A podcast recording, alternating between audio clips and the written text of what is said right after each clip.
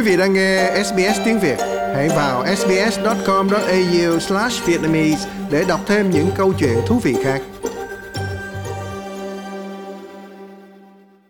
Những người tị nạn Ukraine biểu tình bên ngoài cuộc họp thượng đỉnh tại Madrid khi họ thúc giục liên minh hãy giúp giải phóng những vùng đất bị Nga chiếm đóng.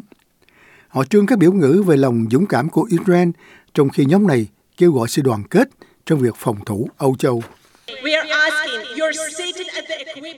Chúng tôi yêu cầu có những cam kết có thể cứu mạng con người. Hãy trang bị vũ khí cho Ukraine. Nga là nhà nước khủng bố. Trong khi đó, Tổng thống Nga Vladimir Putin nói rằng sự can thiệp quân sự của Nga vào Ukraine hiện diễn biến theo đúng kế hoạch và không cần thiết để đề ra một thời khóa biểu cho chiến dịch. Ông cũng bình luận về việc bố trí quân đội của khối NATO và nói thêm rằng Nga sẽ đáp trả. Nếu NATO bố trí quân đội và thiết lập các hạ tầng cơ sở, chúng tôi sẽ bắt buộc phải phản ứng tương xứng và tạo nên mối đe dọa tương tự cho những vùng lãnh thổ mà quý vị tạo nên mối đe dọa với chúng tôi. Chuyện đó rất rõ ràng.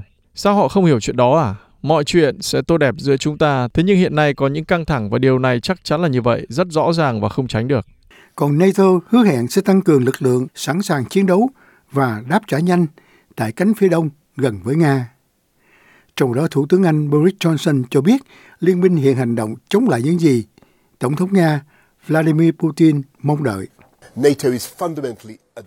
NATO về căn bản là một liên minh phòng thủ, và đây là những quốc gia hiếu hòa, không tin vào thái độ xâm lấn, và điều đó rất quan trọng. Thổ Nhĩ Kỳ đã đồng ý dỡ bỏ việc chống đối Thụy Điển và Phần Lan gia nhập NATO sau khi hai nước Bắc Âu nộp đơn xin để được bảo vệ trước vụ xâm lược Ukraine. Tổng thư ký NATO ông Jens Stoltenberg cho biết điều thiết yếu là Ukraine thương thuyết để chấm dứt xung đột với Nga với điều kiện của chính nước này. Ông cho biết đó là cuộc khủng hoảng về an ninh lớn nhất kể từ sau Thế chiến thứ hai.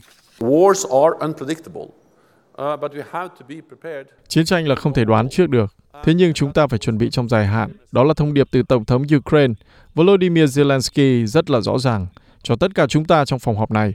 Câu trả lời của chúng ta là đúng, chúng tôi đang chuẩn bị. Ông trấn an rằng NATO luôn sát cánh với Ukraine cho đến bao giờ nước này cần đến.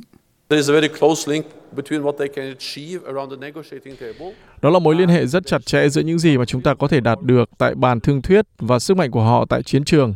Chú tâm của chúng ta hiện nay là giúp đỡ họ trên mặt trận với nhiều loại hỗ trợ sát thương và không sát thương.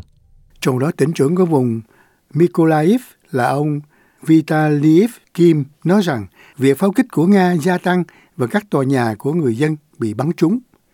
Còn Tổng thống Ukraine Volodymyr Zelensky có các tin tức lạc quan về việc trao đổi tù binh. Một tin tức lạc quan và rất quan trọng đó là một trăm bốn mươi tư binh sĩ Ukraine đã được trở về nhà sau sự giam cầm của Nga. Trong đó có năm mươi chín vệ binh quốc gia, ba mươi hải quân, hai mươi tám lục quân, mười bảy biên phòng, chín địa phương quân và một cảnh sát. Người lớn tuổi nhất là sáu mươi lăm tuổi, còn người trẻ tuổi nhất là mười chín. Đặc biệt, chín mươi lăm chiến sĩ bảo vệ nhà máy thép Azovstal đang trở về nhà. Ông nhấn mạnh rằng chiến tranh không nên kéo dài và đề nghị là Ukraine cần phá vỡ lợi thế về pháo binh của Nga. Tổng thống ước lượng rằng phải cần đến năm tỷ đô la mỗi tháng cho quốc phòng và phòng thủ của Ukraine. Ông gửi thông điệp sau đây đến cuộc họp thượng đỉnh NATO. Tôi có thể nói về những gì mà chúng tôi cần.